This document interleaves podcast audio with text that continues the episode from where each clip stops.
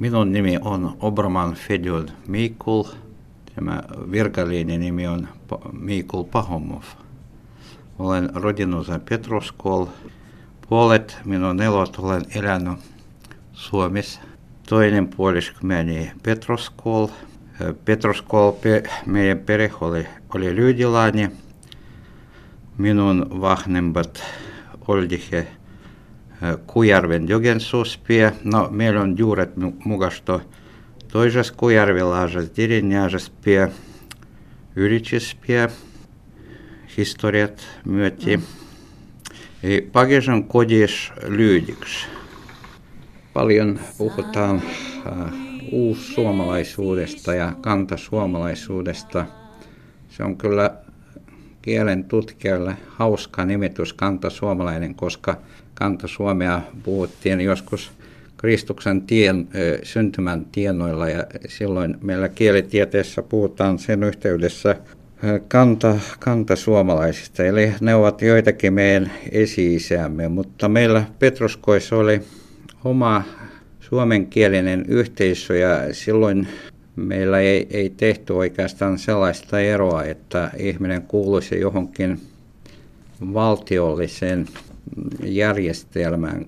Meillä suomalaiset olivat kaikki, jotka puhuivat suomea ja sen lähimpiä sukukieliä. Eli siinä mielessä me kaikki olimme suomalaisia Petroskoissa, ja näin meitä sanottiinkin. Eli kun täällä Suomessa kuitenkin katsotaan suomalaiseksi sellaista henkilöä, joka on syntynyt Suomessa, ja, niin se on, se on jotain uutta minulle edelleenkin.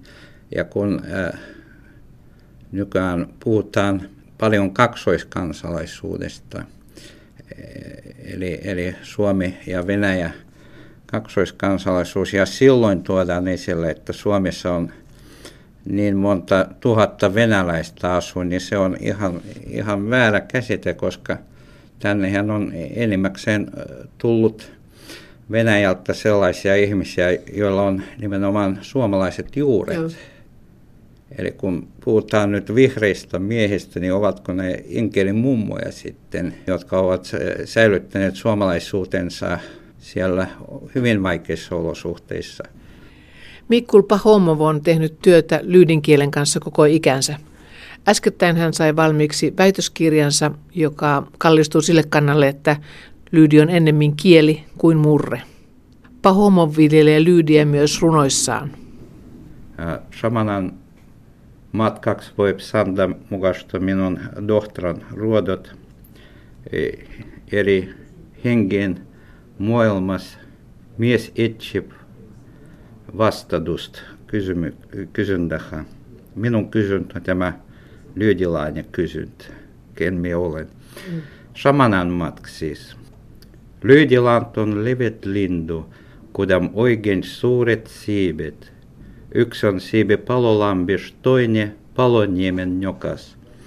Olisiko samanan väki, tiedäi miehen djärit djärgi, nousisin sen lindun selkäh, lentäisin mä ylähaksi, seitsemänten pilven peräh yhdeksänleh taivahase, kuka istuu esivahnemp, vahnim tiedunik eläu. Tiedäjän ei kuole henki, vaiku hipt mi pandah muoha. Minun tutkimustyöni kannalta on, on monta positiivista asiaa, että, että asun nyt Suomessa, koska alun perin tulinkin tekemään tutkimustyötä tänne. Täällä on hyvät ja vanhat perinteet Itämeren suomalaisten kielten tutkimu- tutkimuksen alalta, saa tehdä työtä rauhassa, keskittyä työhön.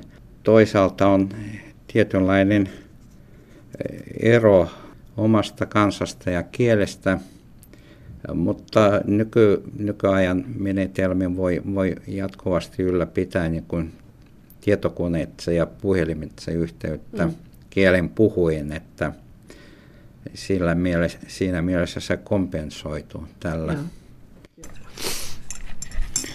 toivoahan aina on ja, ja on, on tuota monta, monta nuorta lyydiläistä, jotka haluavat säilyttää lyydiläisyytensä. Että, mutta meillä on eri mahdollisuudet kuin muilla Karjalan Itämeren suomalaisilla. Meillä ei ole vakituista kouluopetusta, meillä ei ole oppikirjoja, meillä ei ole valtion tukea tällä alalla. Jos kaikki järjestyy ja me saadaan niin kuin tunnistusta Karjalan vanhana asukasryhmänä ja, ja Karjalalle tärkeänä kulttuurikielenä, niin miksi ei lyydiläiset voi vielä pelastaa, mutta kun kaikki huomio kohdistuu Karjalan muihin kielimuotoihin ja vepsään, niin tässä olosuhteessa lyydiläiset ovat jätetty niin kuin oman onnensa nojaan.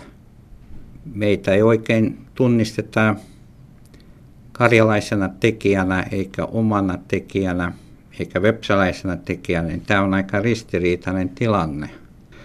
Tällaisissa olosuhteissa lyydi katoaa aika pian, koska etninen ja kielellinen identiteetti joka ihmisellä on hyvin tärkeä, jos lyydiläinen ei voi mitenkään määritellä itseään mihinkään kieliyhteisön kuuluvaksi, niin se nopeasti kadottaa lyydiläisyytensä.